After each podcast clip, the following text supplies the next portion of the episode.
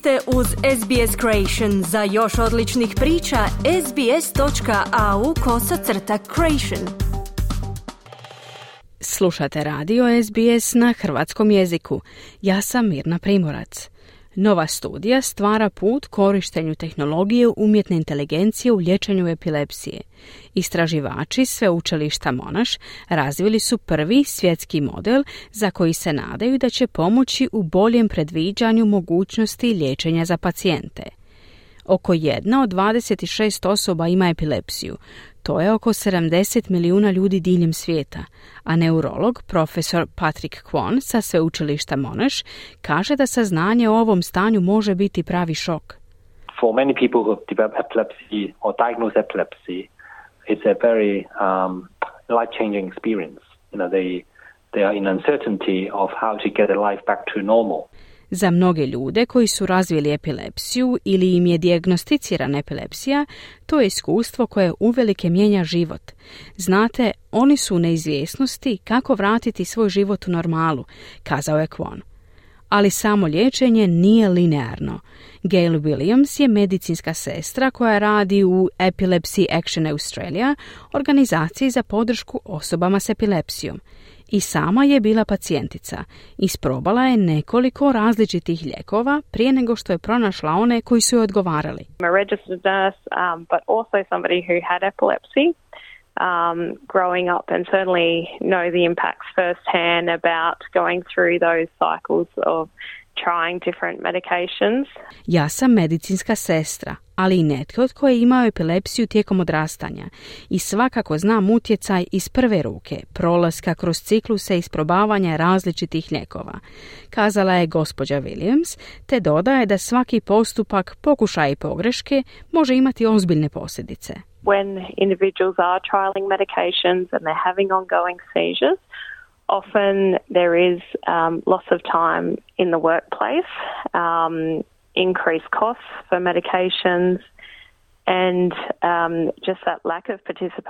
Kada pojedinci isprobavaju lijekove imaju stalne napadaje, često dolazi do uzimanja slobodnih dana s posla, povećanih troškova za lijekove i jednostavno do nedostatka sudjelovanja u zajednici.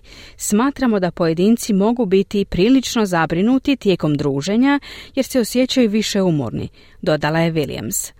Profesor Kwon kaže da je pristup pogodi i promaši upravo ono što liječnici žele izbjeći. Upravo je objavio rezultate studije u utjecajnom časopisu Yama Neurology o novom modelu koji koristi umjetnu inteligenciju za uklanjanje nekih nagađanja. What we've developed is a model that allows us to have a more uh, what we call personalized approach. So take into account the patient's characteristics and then the model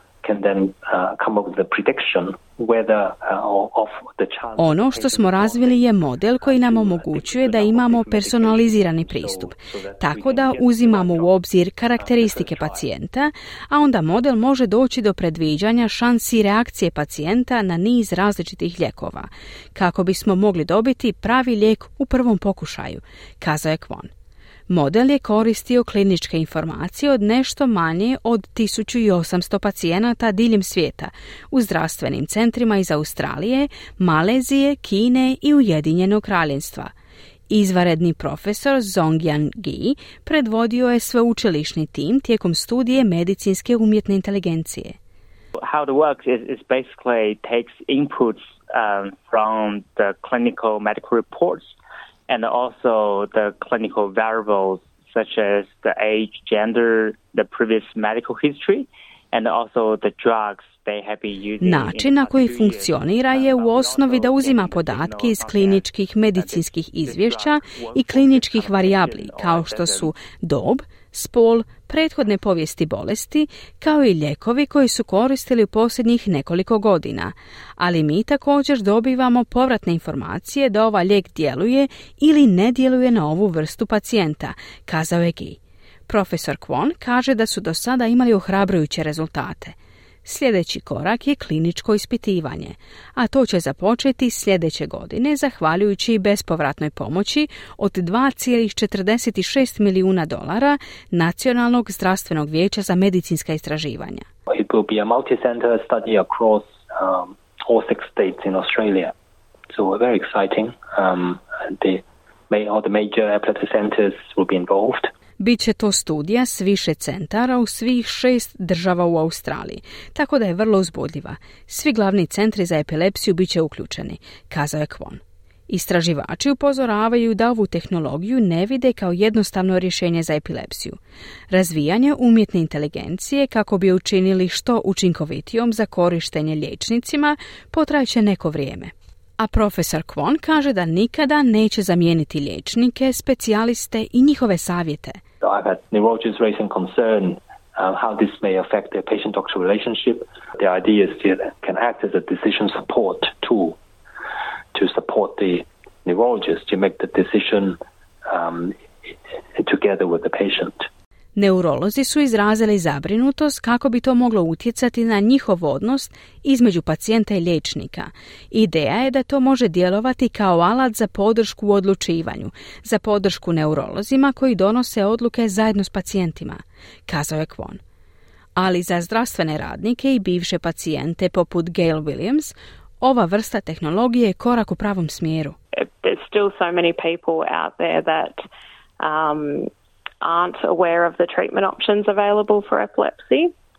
So certainly increasing that awareness can only be beneficial. Još uvijek ima toliko ljudi koji nisu svjesni dostupnih opcija liječenja epilepsije, tako da povećanje te svijesti može biti korisno, dodala je Williams. Želite čuti još ovakvih tema? Slušajte nas na Apple Podcast, Google Podcast, Spotify ili gdje god vi nalazite podcaste.